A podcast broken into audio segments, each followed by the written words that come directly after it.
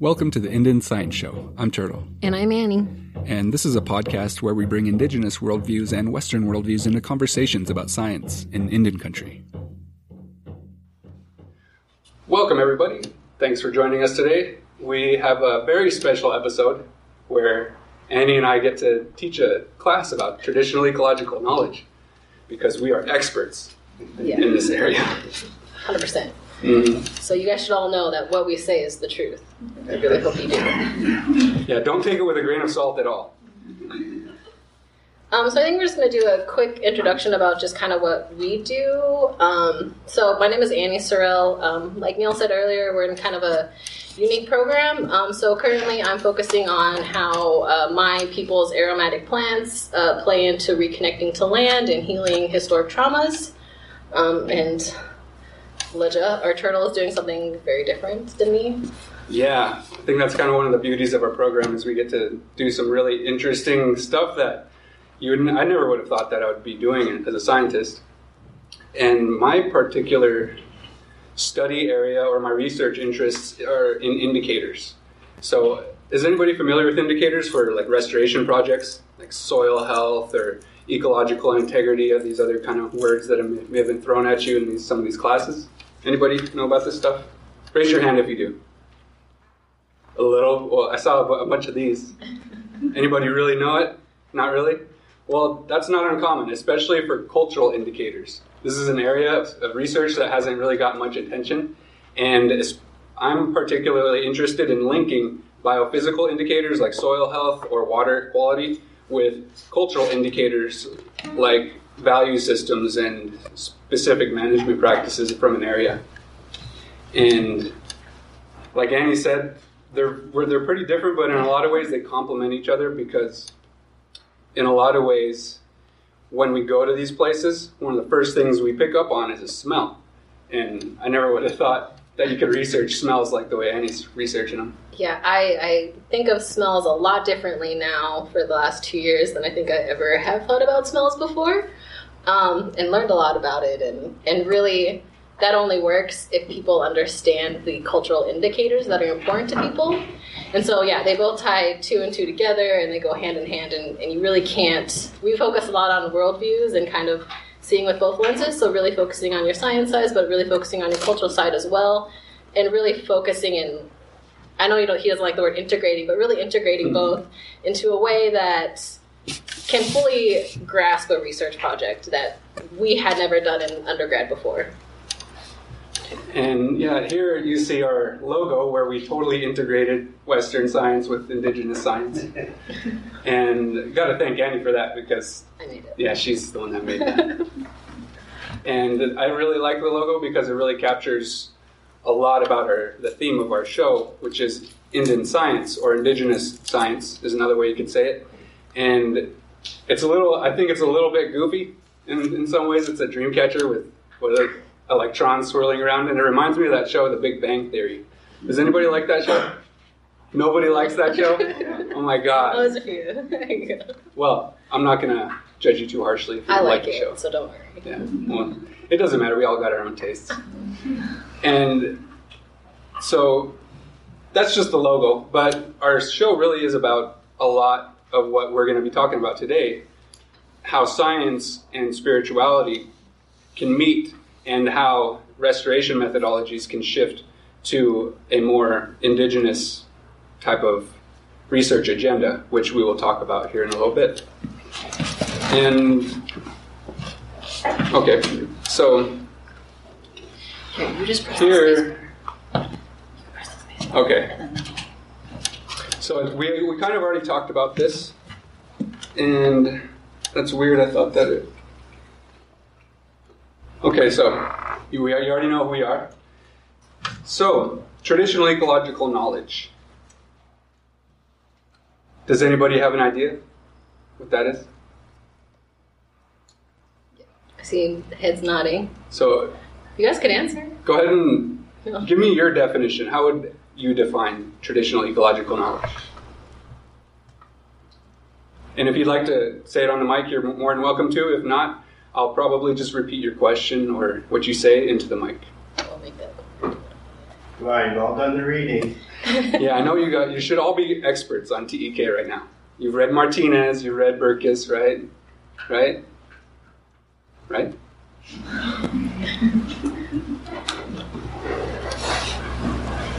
Anything? Nobody? What about that corner over there? Any grad I'll students call want to speak people out if I need to. Dobby, I feel like you should define it for us. No. You're lying. Of course you like to talk. Okay.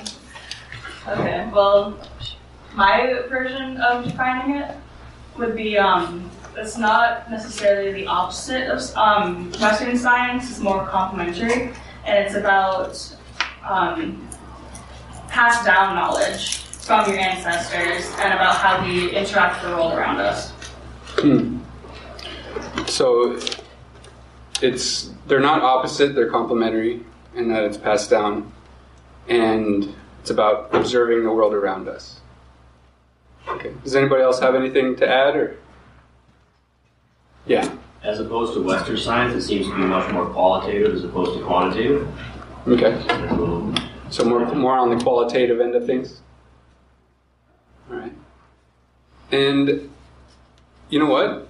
I should have done this in the very beginning, and we meant to.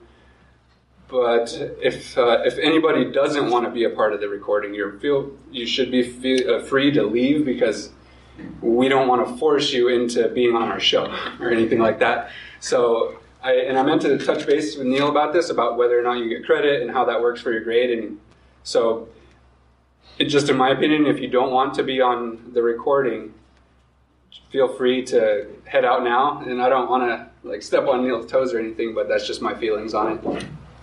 And if you do want to be on a recording, that's awesome. Go ahead and stick around, and I'm going to turn this mic so later we can go and fix the audio. And anybody that speaks up, you should be you should be you should come through nice and clear uh, once we actually release it on a podcast episode.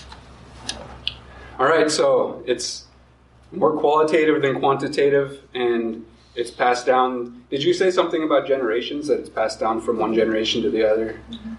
For sure. Is there anything else that anybody could think of? Just. Um, it is. It focuses largely on relationships rather than trying to divide everything up into pieces and boxes. Hmm. That's more holistic. Yeah. Well, each, I would say each of you are right. You each touched on a part of it, and there's specific definitions like what Berkes gives, and also Martinez and other ones like Dan Wildcat. And there's actually quite a few definitions out there floating around about traditional ecological knowledge. That's why we call it indigenous knowledge and stuff. Because really, when we're back home uh, and growing up, I never even knew what TEK. I never even heard that phrase, Yeah. but we practiced it. I remember learning how to harvest berries correctly from my grandma, and how to do it so you don't get eaten by bears. And there's all these different things built into it. She just didn't say be careful because bears are out there. She, there's actually a way that you carry yourself out in the forest that helps you stay away from bad situations. It's not that you're looking to avoid the situation, it's more like you're living your life and walking in a certain way. You're conducting yourself in a certain way. So it's more focused on your responsibility than on avoiding any kind of thing out in the world. And that's where I feel like the Western science definition and the indigenous science definition of TEK really differ, is the action oriented part of it. Whereas TEK, as far as the Western science definition goes, is more reactionary. It's meant to fix a problem or something. Whereas in indigenous, the way I see it, in, in an indigenous way, it's more about just how you live your life. And you're responsible to do that the best way you can. And that's it. It's actually really simple. With that being said, should we give them some definitions? Yeah. Um, so we made a little outline for you guys with handouts that kind of goes over a little bit what we're going to talk about today. Um, so I'm just going to read the generic um, one, just so you guys kind of have understanding of what we're going to talk about. Um, so TEK, our traditional ecological knowledge, is an accumulating body of knowledge, practice, and belief involving by adaptive processes and handed down through practice. Oh, through generations by cultural transmission about the relationship of living things, human and non-living, um, with one another and with the environment. And I think that it's really important that you include humans and non-humans because I think science really kind of separates there where uh, humans end up being kind of the relationships of humans versus relationships of plants and humans or the sun and humans or really kind of anything rocks and humans. I think that's really important to understand that there's a relationship of the whole entire Turtle Island.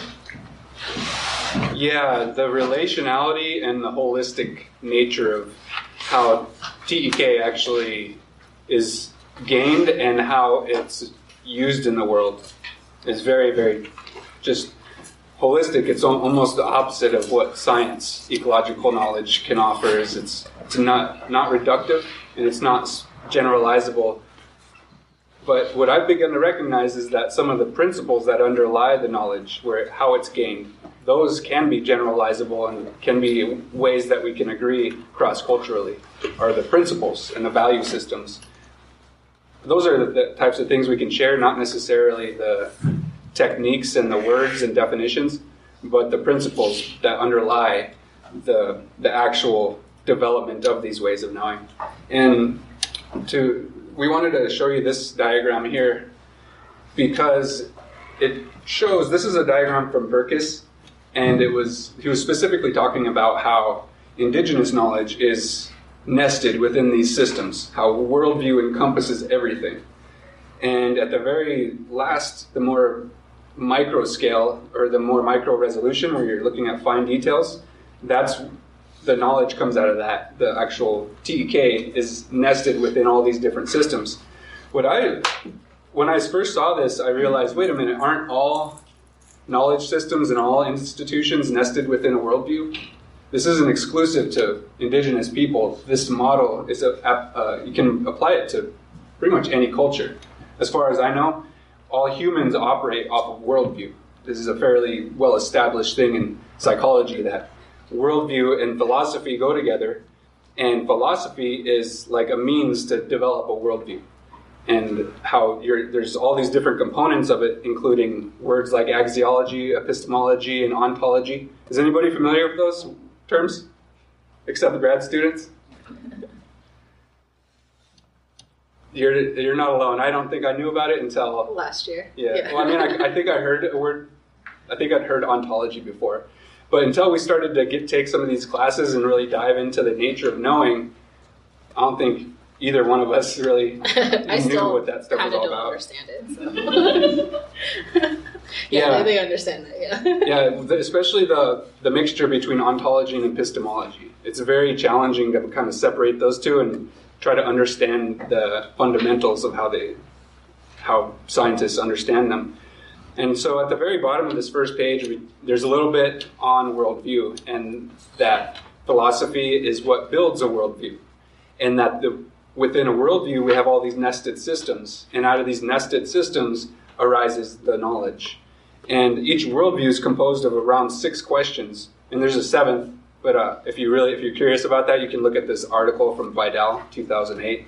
And but generally speaking, the science on this talks about how there's six worldview questions, and then there's the the answers to those questions are the components of your worldview. And so if you're able to answer these questions, then you will eventually have all the components of a worldview. The weird part is, is science is only good at answering one, two, and three. So it's good with ontological questions, it's good at explaining stuff, and it's good at predicting. But the scientific worldview is not very good at answering moral questions or about action, how we're supposed to live our lives or about what's true and false, the nature of truth versus false. Western science or science isn't necessarily that equipped to deal with these kinds of questions. And so this in this article, Vidal really dives into that and talks about how different worldviews are better at an- answering different questions and getting different types of knowledge. And with that being said, and there's a reason Annie kind of laughed when I decided not to say Western science.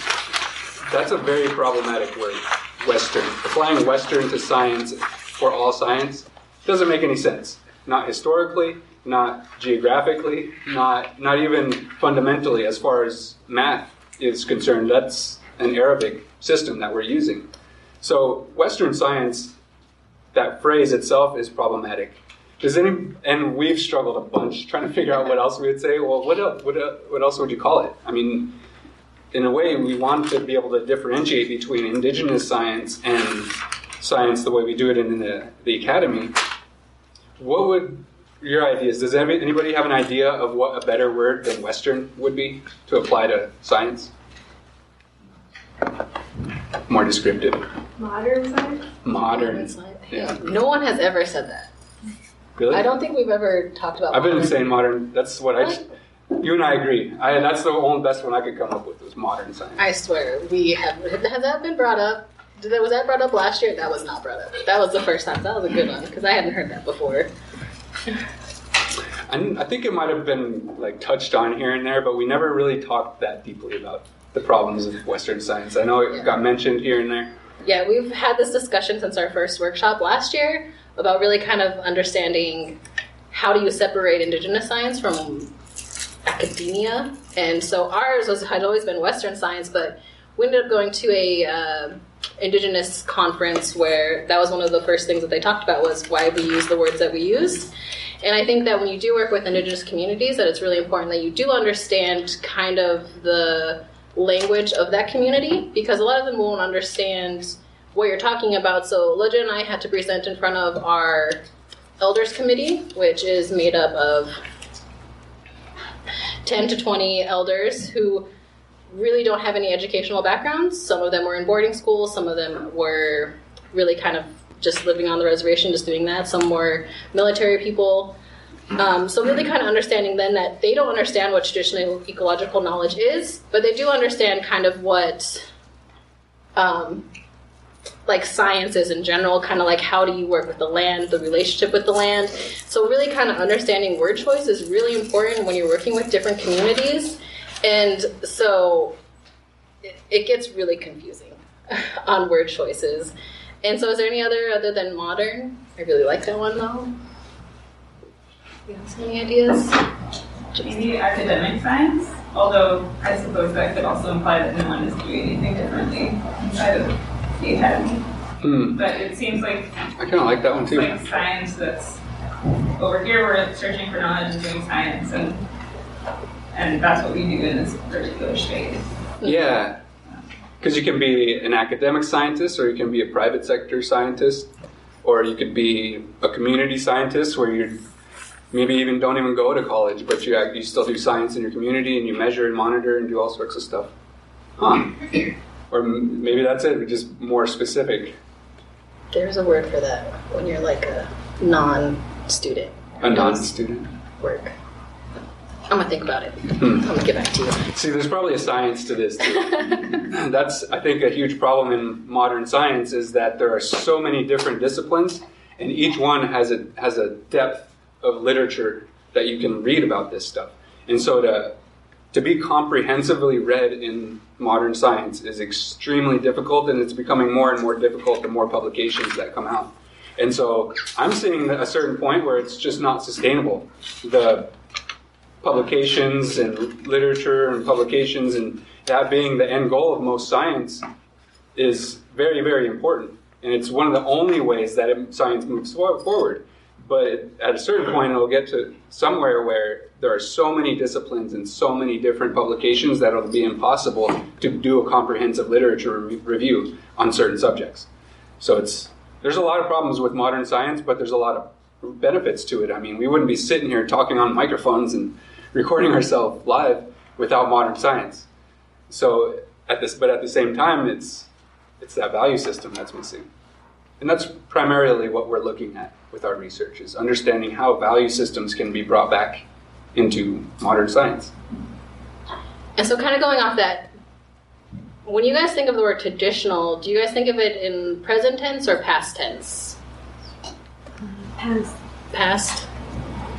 Generally kind of the past. And so that's kind of what's cool about what we're doing now. It's just exactly what it says. We have microphones now, but we still are engaging in our indigenous sides as well as kind of this idea of modern and kind of living in the modern world, which is a lot what we focus on. Is like truly how do you be indigenous in the modern world, and how do you navigate both your cultural side and your kind of 28 year old side, side, yeah, your, your modern side of of really combining both and into making yourself into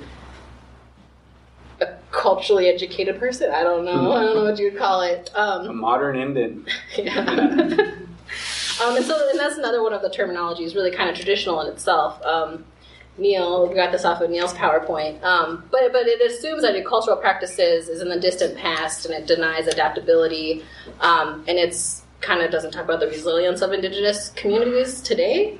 Um, and I think that that is usually not at the forefront because I think that when you read a lot of textbooks as well, a lot of it is past words. Um, a lot of it isn't including boarding schools. A lot of it isn't including reservations life today. Um, you sure you hear about disparities that come from the reservations, like poverty, um, high suicide rates, uh, diabetes, but you really truly don't understand kind of the implications that have come from modern times and really kind of how that has structured reservations into the disparities that you see now.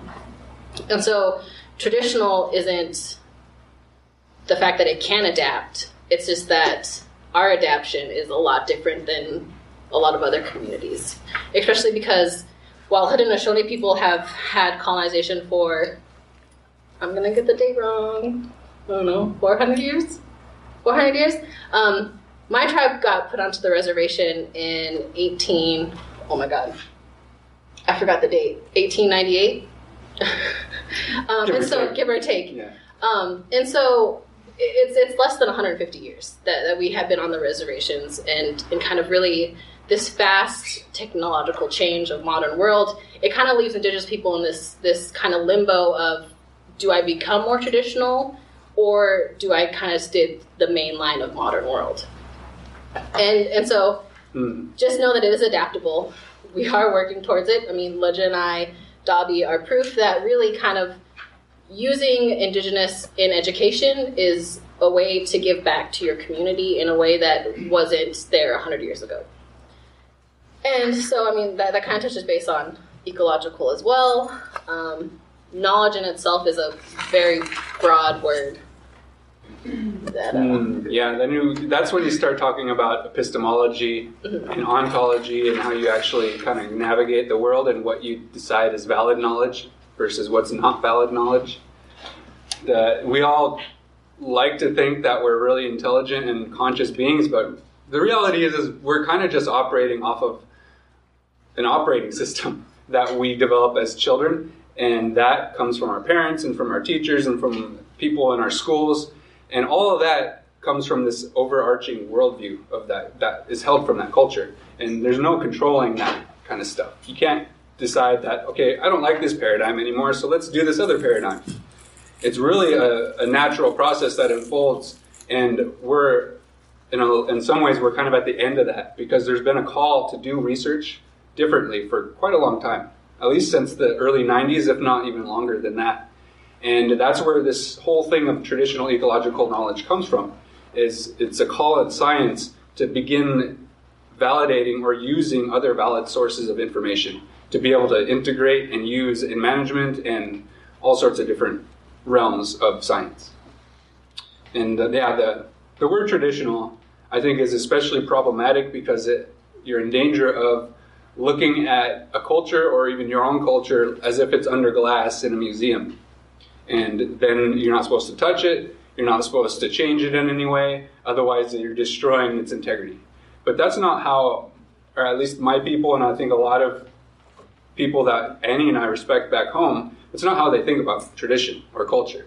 We understand that it changes and it, it adapts, especially when you're actually interfacing with an entirely different culture. We're giving each other stuff all the time back and forth between the Euro American culture that's developed here and that was brought here, and the indigenous cultures that are here.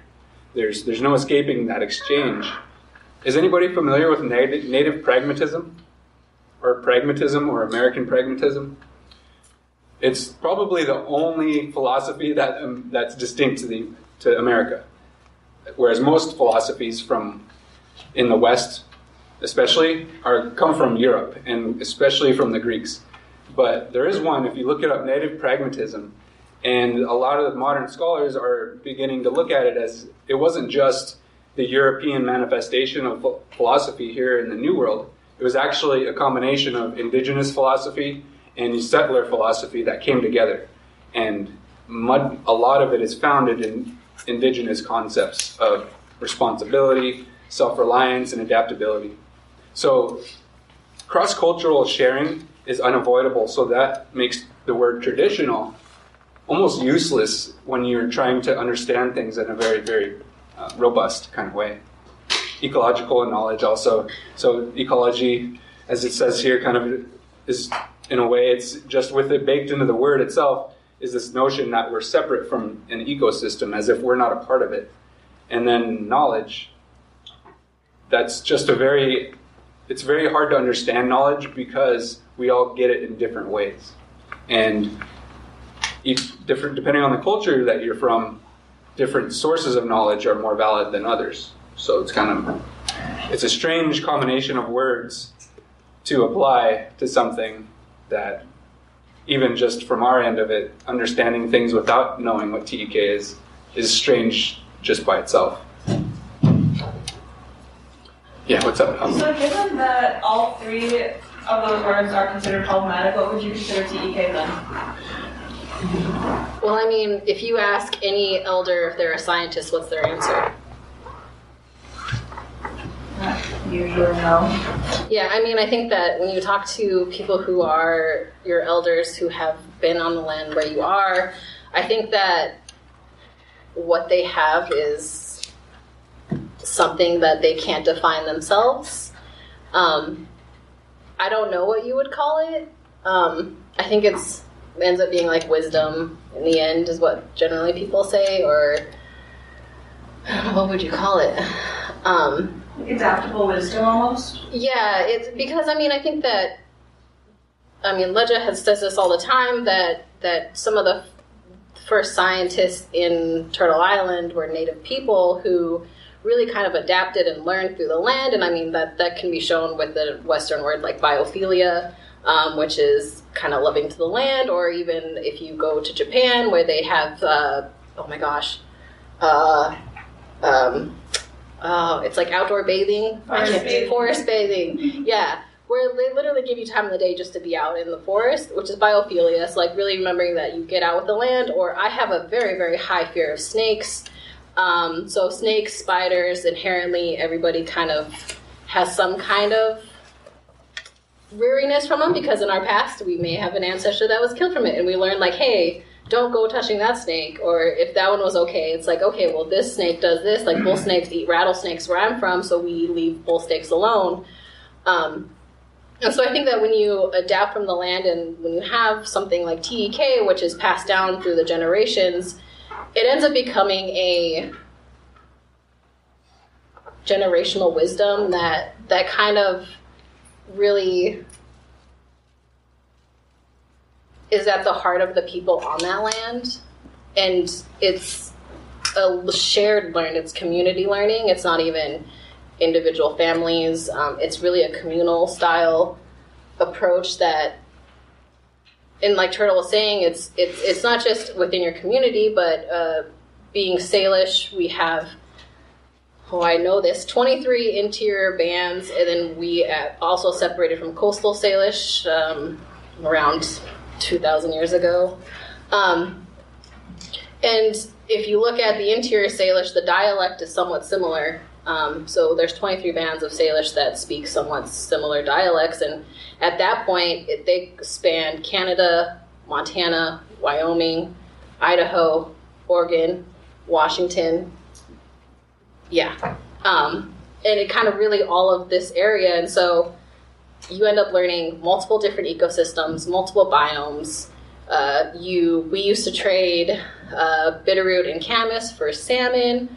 Um, you end up doing a lot of stuff. I work with the Onondaga ladies at the farm, so I'm taking the knowledge that I learned from them and coming back to my people and teaching them what I'm learning here.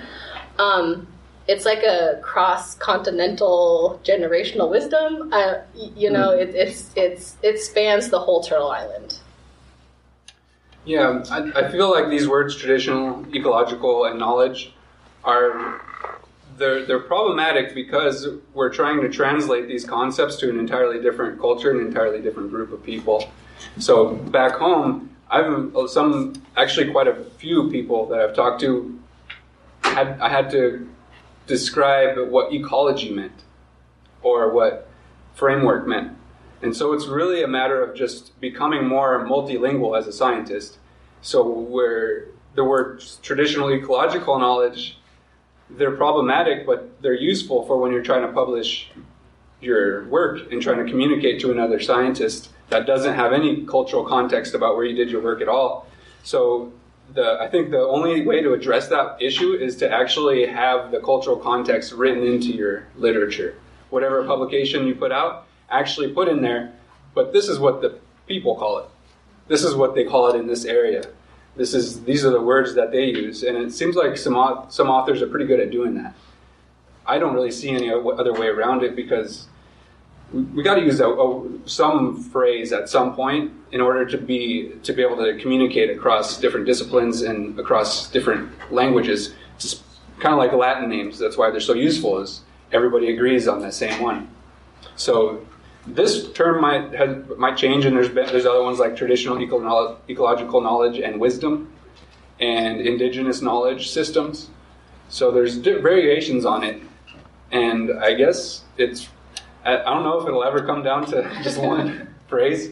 It doesn't seem like things in ecology do that that often until yeah. it has something to, something to do with uh, some form of hard science like chemistry or physics. Then they really narrow down a terminology and how it gets used. With stuff like this, though, I think it's always going to be different depending on what country you're in and what community that you're going to work with. Do you agree? Yeah, that just made me think about like a whole other thing that I want to talk about mm. that we shouldn't talk about because we're going to sidetracked. Um, that was a good question though, because I, I, struggle a lot. Um, my dad is a, a, Vietnam vet, and so trying to talk to him about any of the science that I have here, uh, he just nods his head and is agreeable, but he doesn't really fully understand it. And so, what a random word like decolonization, he didn't understand what that meant. And I was like, how, how do you not know what decolonization is, Dad? And uh, and so I mean, I think it's just like little word choices that that you really kind of have to. It's a lot more pressure as you as a student and as a researcher, um, because it really kind of makes you focus on the importance of the community or the people that you're working with, um, because. I used to do iron ferrite work with water cleaning, and so didn't have to talk to anybody about that. And so now, where I'm like interacting with my community, I'm using all these big words, and they're just like, I don't understand.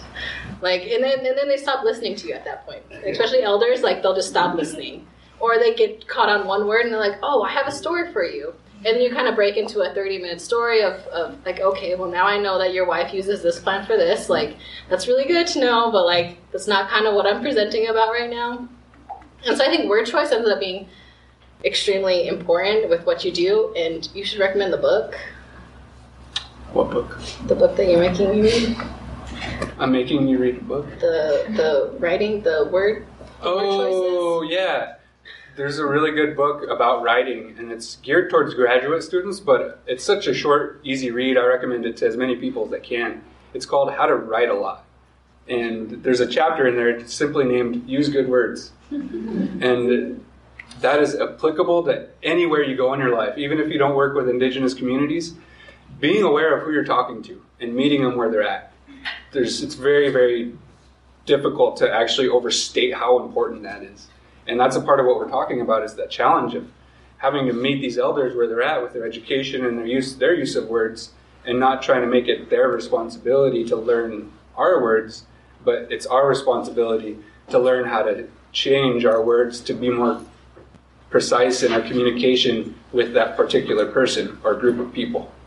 That doesn't mean you're going to compromise your scientific integrity, but it's a bigger challenge because you have to maintain your scientific accuracy and descriptiveness while you're translating into different words, which can be very, very tough on the spot, especially when you're presenting to people you have a lot of respect for, and that basically can determine whether or not your research happens or not. So there's a lot of pressure in it, but the benefits are. It's kind of like what, what's that old? How's that old saying go? Um, with a big risk comes a big reward. Oh, yeah. Yeah, because you could definitely mess it up and offend some people, but Yeah. it's worth it to try because over time you just you get better and better at communicating the ideas that are up here into words that make sense to the people you're trying to get through to. And the reality is, is it's just practical. If you actually want to do a good job and you want your work to be taken seriously and you want to be listened to, why not change your words? That's my opinion on it. Is anybody planning on working in Indigenous communities or kind of doing policies that may affect Indigenous communities in here? That little section. Anybody else? So I mean, does is there, so does everybody understand what an Indigenous ally is? Yeah. Or maybe we could start with this. Why did you decide to take this class? Anybody? Anybody. You can answer. It doesn't even have to be That political. it interesting, and I was interested in, in this issue because I took after botany during the summer. and I thought this would be an interesting course to try. hmm Cool. That's the perfect reason to take a course. It's interesting. And uh, I think I learned more about policy. Um, I took this class last year. Um, and so I think that I learned a lot more about policy history than I think I knew from my high school, which is really crazy because I was in a reservation school that they probably should learn Native history well. But um, so, I mean, I think that it, it touches on the basics of, of really kind of how important it is to be an Indigenous ally um, and understanding uh, the three R's that we kind of use, but there are multiple R's. Um, does anybody know the three R's? Not that side. Um, so there, it's respect, responsibility, and reciprocity. Um, and so, really, kind of understanding those three. Uh, we do relevance, and we do uh, relationship. Um, you, you can add a lot of R's or different words in general, but I think understanding those three in moving forward with your current research or kind of current notions of your own life, I think are really important to kind of understanding why Indigenous people are fighting so hard for the issues that they are currently fighting. Yeah, so there's a lot that you're going to cover in this class from policy to value systems to TEK to the to specific laws all the way to like specific case studies with different environmental issues that have occurred in Indian country. And so if some of it doesn't if some of it kind of gets lost, don't feel bad because there's a lot to the history and the development of where we're at now with not just in indigenous cultures but American culture. They're the American culture is a direct product of that engagement with indigenous people here, and vice versa. Our cultures now are a direct product of that integ- uh, integration. Even though I kind of don't like that word, there's no avoiding that fact that we've been integrated for centuries, especially here in the East.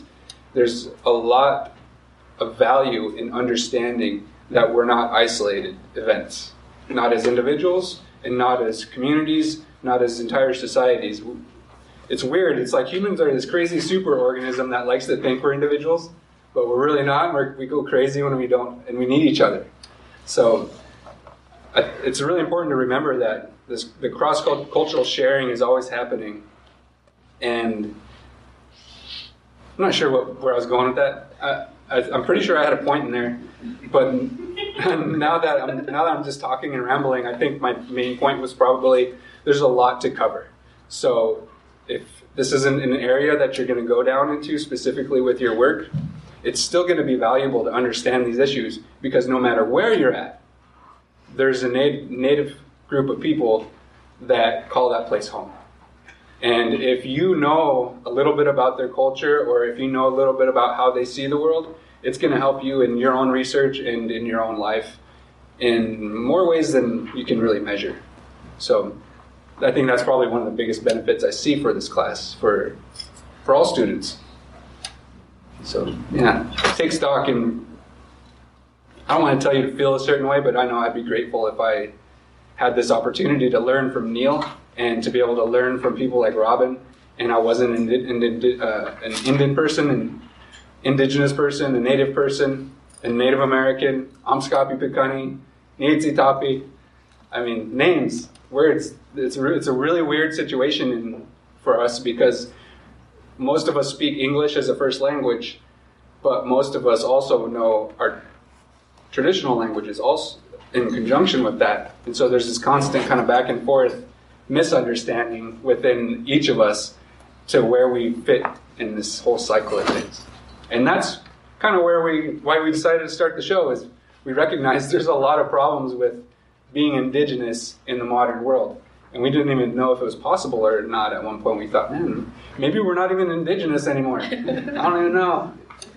I think we finally we've come to the conclusion that it is possible. And in fact, you can thrive as an indigenous person in the modern world. Yeah, I uh, kind of had a big revelation in my own research uh, a couple weeks ago with a meeting with Robin um, on the fact that I never really understood why I personally was doing my research. I understood the importance of the research that I needed to do. Um, I think losing plant knowledge is, is never good for any kind of community itself. But what I came to realize was that learning from Neil and Robin and Angie and the ladies at the farm that I work with and, and Dobby and kind of all these other great people at the center, Tusha, that I think that you end up realizing that what you bring back to the community is something that is irreplaceable because you learn a lot of crazy things about yourself and kind of your life. And I think that I wanted to prove to my community now that going to school isn't a negative thing. Um, education is seen as not a good thing because you're, you're you're delving away from your community, you're delving away from um, your own culture itself. And I think that Leja and I are 2,000 miles away from our homelands. That uh, it really kind of separates you from your people. Um, and so being here in itself is my own sovereignty because I get to learn from these people and I get to bring it back to my community and I get to have a forest garden potentially. You know, I, I learn all this stuff that I wouldn't have learned, and then what then does that lead to my healing, to myself, to the land, but then also what does that make me as a scientist if I'm not able to produce something back to my community? So that's kind of what my research has turned into. Um, and I think that we're gonna, I think we should skip to this one. Well, actually, uh, this next diagram that we're going to put up here is one of science, modern science's ways of trying to re-indigenize or be indigenous in the modern world. That's kind of how I see this. And this is, I actually have never seen this before. Annie was showing me. I kidnapped it off of the EPA workshop. Yeah, it's a. I like it, and it, in a lot of ways, it it does what we're trying to do very poorly with square tables. So it's basically the same thing, but with circles. And I like Venn diagrams. so here is in the middle, especially if you focus on what it says there in the middle, that that is really the area where, as an indigenous person, you can practice some of your ways in science, and vice versa. That scientists who may feel like they didn't have a cultural connection or a cultural context before, it gives them that cultural connection and context. And then you could take these basic principles lined up in the middle and bring that to wherever you go. And it'll change and it'll mold and it'll take on a different form depending on what culture and what ecosystem that you're working in. But the point is, is that the principles are being are carrying through things like the respect and reciprocity and responsibility are really important. And Annie was talking about the like four or five R's, like relationship or relevance.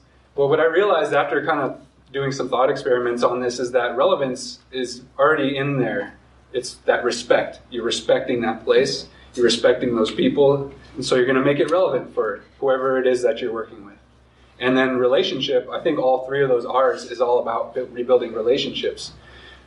It's very difficult to have any kind of relationship with a plant or a person if you don't respect each other, or if you're not giving back, if it's not a two way situation or if somehow, somewhere along the way, you're not holding up your end of the responsibility in that relationship, it's going to fall apart one way or another. So I see all three of those R's as being fundamental to having a healthy relationship. And that's really what biocultural restoration is aiming to do, is to repair that relationship through the application of those three R's in management and restoration. And th- this table just, I think, it really nicely encapsulates one of the expressions of being indigenous in the modern world. And interestingly enough, it probably wasn't even a native person that came up with this, or was it? Do you know? Because I know the one we just showed from Berkes, that guy's not indigenous, but he's able to understand things enough to be able to create really cool diagrams that can communicate these principles. And um, there's also a lot of non-Indigenous people uh, who have done a lot of amazing work with Indigenous communities. Um, Keith Basso works a lot with the Apache on connecting to place names. Um, Nancy Turner works a lot with uh, tribes, uh, First Nations in Canada with their ethnobotany work. Um, so you do have the potential to do it just because you're not Indigenous. Um, you, you do have the potential to really kind of help Indigenous people achieve their own self-determination. Hmm. And here's another one from Linda Smith. She wrote a book back in the 90s, and in her book, she has this really cool diagram. And this is what she calls an indigenous research agenda. And for my research, this is I'm following some of these principles and creating a research agenda that's specific to the Flathead area. But the whole idea is to do it in a cooperative way, not in a way where I'm just coming in with this agenda or this framework and then giving it to people and saying, hey, this is how we're going to do research, but actually developing it with the community in a back and forth, fully reciprocal way. And that's really, really hard to do because not everybody wants to email you back right away, or uh, not everybody wants to read that thing you sent them in the time that you think that they should read it. So it's it's tough, but it's worth it because people tend to tell you things and share in a way that they wouldn't have if you didn't do it that way. And so here's the, the this is the agenda, but this is based off of Maori values, and they a lot of their creation story and a lot of their stories have to do with the ocean and tides, and so that's how they've structured this was kind of based off of that tidal model where in the middle is their self determination, and as you move outward, you get these other principles arriving, but the whole intent is that it goes back in again. So it's like a breathing, living, moving system, is the way I understand it. How it, it all leads to self determination, but that self determination echoes outward into these other areas like decolonization and mobilization. And then the healing that's something that I didn't really consider until relatively recently. That that's really what we're doing with restoration, is we're trying to heal something. And I hear the words like repair or restore a lot, but there's not much emotional connection with those kinds of words. But healing, that has a much more powerful emotional impact. But as a scientist, you have to pair that with other things to make sure that you're not just kind of blandly saying, "Oh, we're healing the land." Mm, and then start meditating together. But actually make it real and practical and something that you can use with restorationists and something you can use with an actual framework of like management practices wherever you, you happen to do your work at. Did any, has anybody seen Linda Smith's or read Linda Smith's book yet? Anybody in here? How about y'all? Working on it. Yeah, it's a good book. I really like it a lot, and she's a cool lady. I wish I would have had the chance to meet her. And, yeah. And Annie, you met her, right? I did. I was uh, lucky enough that I was able to go to a conference where um, she had she was one of the presenters at 8 a.m. in the morning. Um, so I really tried hard to to make it there. Um, but one the, the thing that I took out of her talk the most was understanding what energy communities are putting towards things um, so it, it's it's not you going in and making up this thing, but if you understand the, what the tribe is putting their energy towards. So a lot of my tribe now is suicide awareness and language revitalization. So if you understand that, then you can understand that that's what the community is working towards. And so how can I help that that energy to move forward?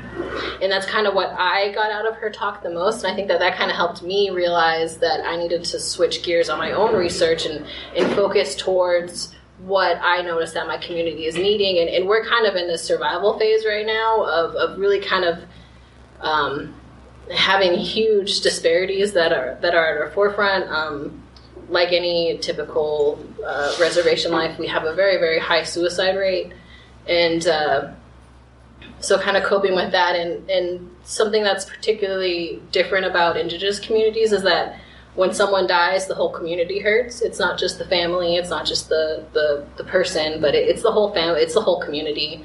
So when you have Oh man, I don't know the exact number. I think there's 4,000 tribal members that still live on the reservation.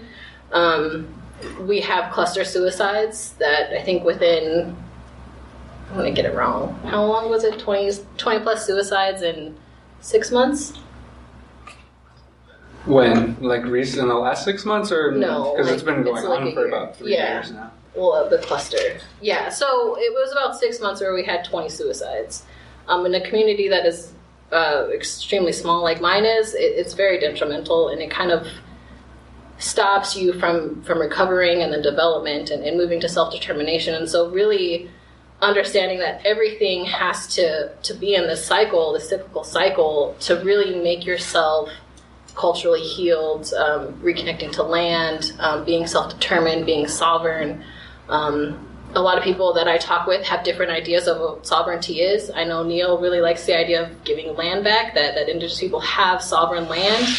Um, when I go to Onondaga, theirs is you can only be sovereign if you're able to feed your people. And I, so I think that really kind of understanding different sovereignty is, is important because I can't even think of what my sovereignty for my tribe is right now because we are um, battling a lot of disparities, and, and in itself is daunting to see this thing that you want and no, not knowing how to fix it. And I think that that really pulls into these ethical research protocols that, that are at the bottom and really kind of switching your gears if you're going to work with communities that, that aren't even they don't have to be indigenous but if, if they've been on that land for a year for hundreds of years for 20 years they understand how that land works. Farmers are great examples of that ranchers are great examples they've been on that land for a long time they understand how that land works.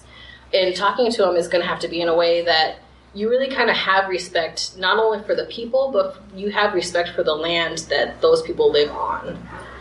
And then you a lot of it is presenting face to face which um, like like was mentioned earlier it's, it's a qualitative field. It's a lot of social science. It's a lot of being in the community. It's a lot of understanding the difference between insider and outsider and really kind of understanding how the community itself plays a role. Um, you can look at adirondacks has their own community and how they work.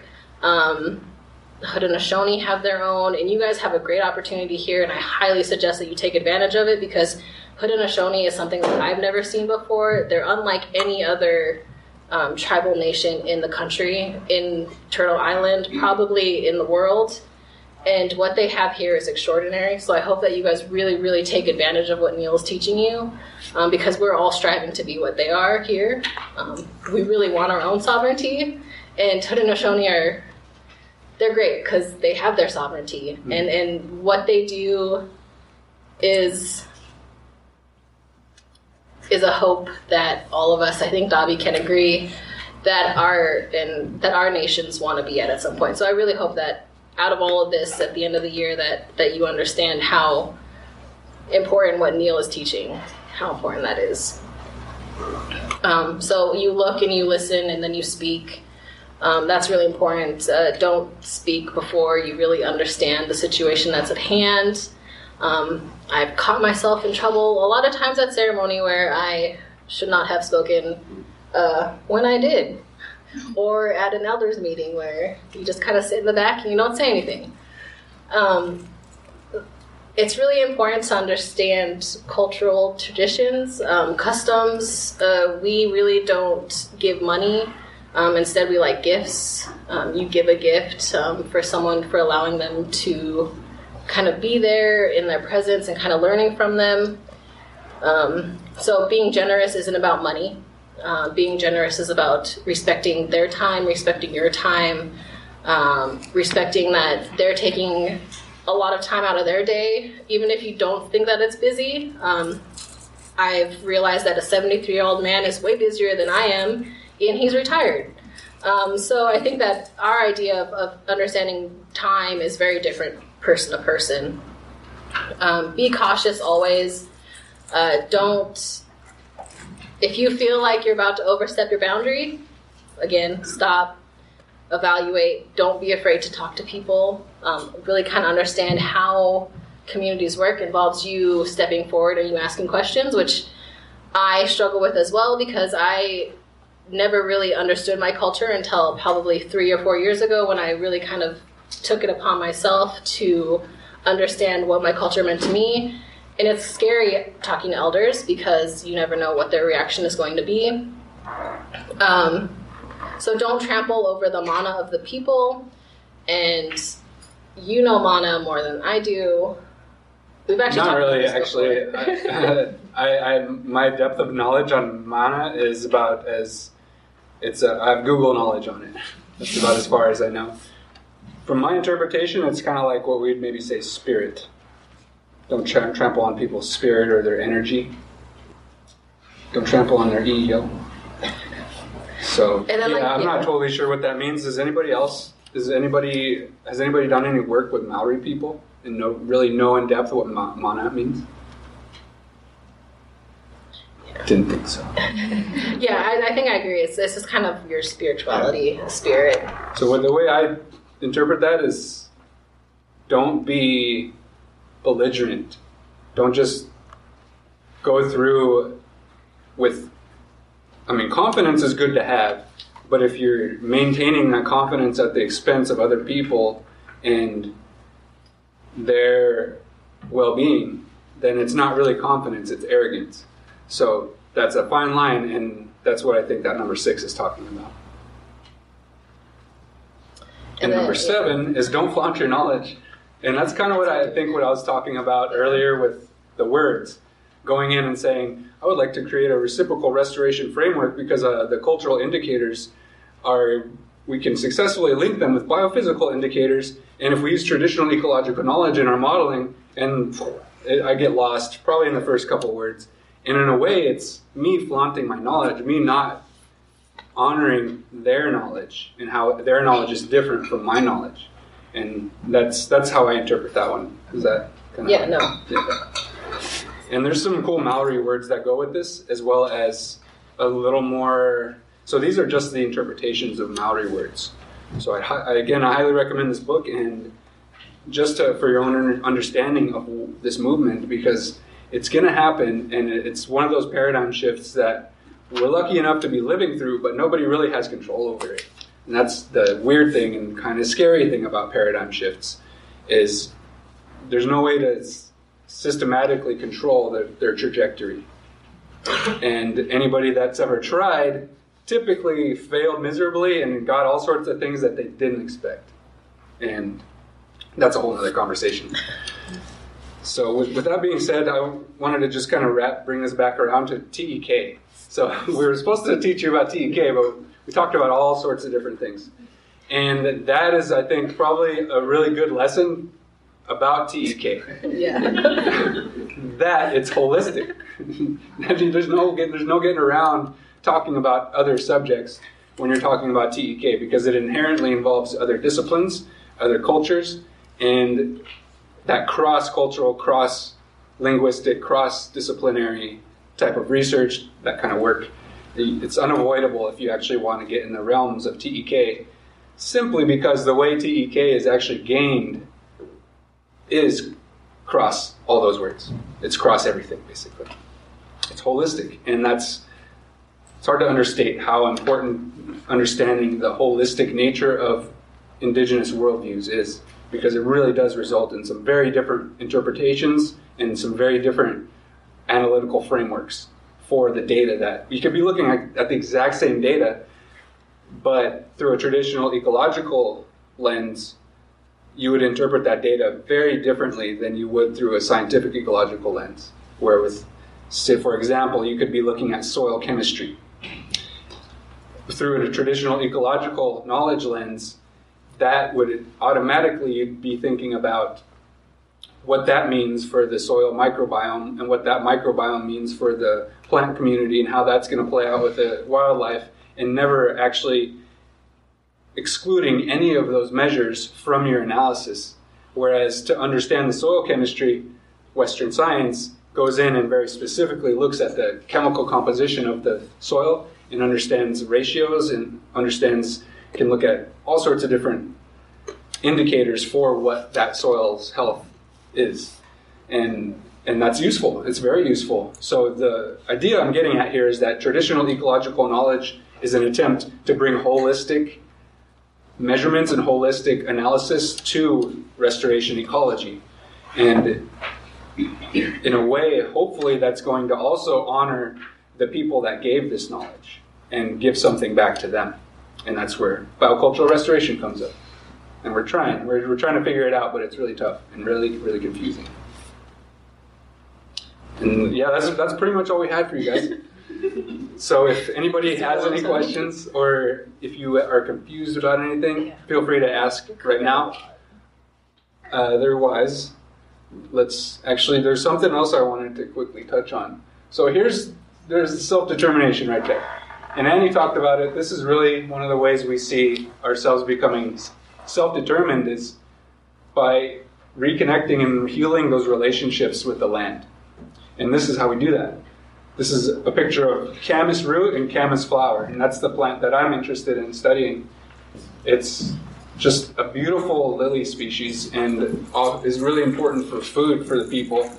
And here's another picture. It's just get these brilliant yellow anthers, and its growth form is really pretty, especially when you see a whole field of it. It looks like a like a little lake. And here's another really important plant. Does anybody know what this plant is? Before. It's the state flower of Montana, isn't it? Yeah. Yeah. So it's probably the only one. Okay, so this is Bitterroot. Um, this is what my our people were named after. We're the Bitterroot Salish. Um, we have a creation story of the Bitterroot um, that ended up feeding our people in a time of famine. Um, and then so we we eat the roots. Uh, it's very bitter. As the name is. Uh, and so, yeah, so uh, this is one of the ways that our community really is in touch with the cultures. We have a Bitterroot Dig every single year where the community goes out. Um, it's decided by a woman when it's ready to be picked, just like the story of how it was created. Um, and so it's it's kind of our little step every year um, towards being self-determined. And so it's not yeah, it's not just about the plants, it's about those stories. And it's about bringing back the language and and going back out and rebuilding those relationships with these plants. And not just the plants, but those places that those plants grow. That's really, really important. And Keith Basso talks, he has a whole book about connecting to the place, and he's an anthropologist or an archaeologist down in Arizona. Is that right? Uh, New Mexico. New Mexico. He's a beautiful, poetic writer, and is one of the few books that seem to really understand the significance of places for indigenous people.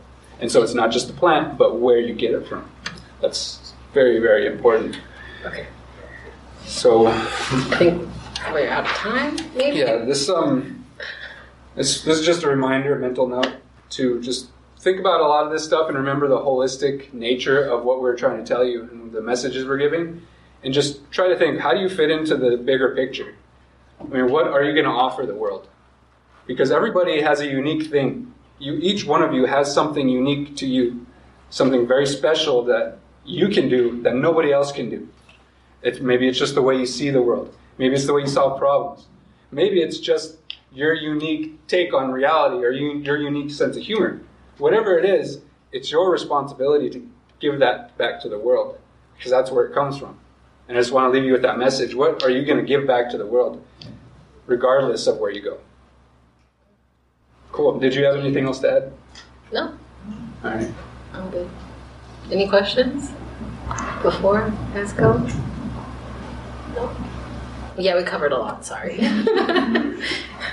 So if, if anybody is curious about the resources we use to put this together and the different pieces of literature, you can get our email from Neil and we'll send you whatever you're interested in. Oh, yeah, our podcast is found on pretty much any platform. You know how it's spelled, Indian Science Show. Um, come check it out. This is episode 20, so there's 19 more you can listen to. Yeah, yeah. So you can find us on at indianscienceshow.podiant.co or at indianscienceshow.wordpress.com, or you can find us on iTunes or Stitcher, Podiant, Instagram, Facebook, everywhere. Yeah. Uh, what's the other one? That's it. Spotify. Oh, Twitter. Yeah. Oh yeah, we're on Twitter. Uh, we probably won't answer you on there, but we're on there. So thank you for joining us.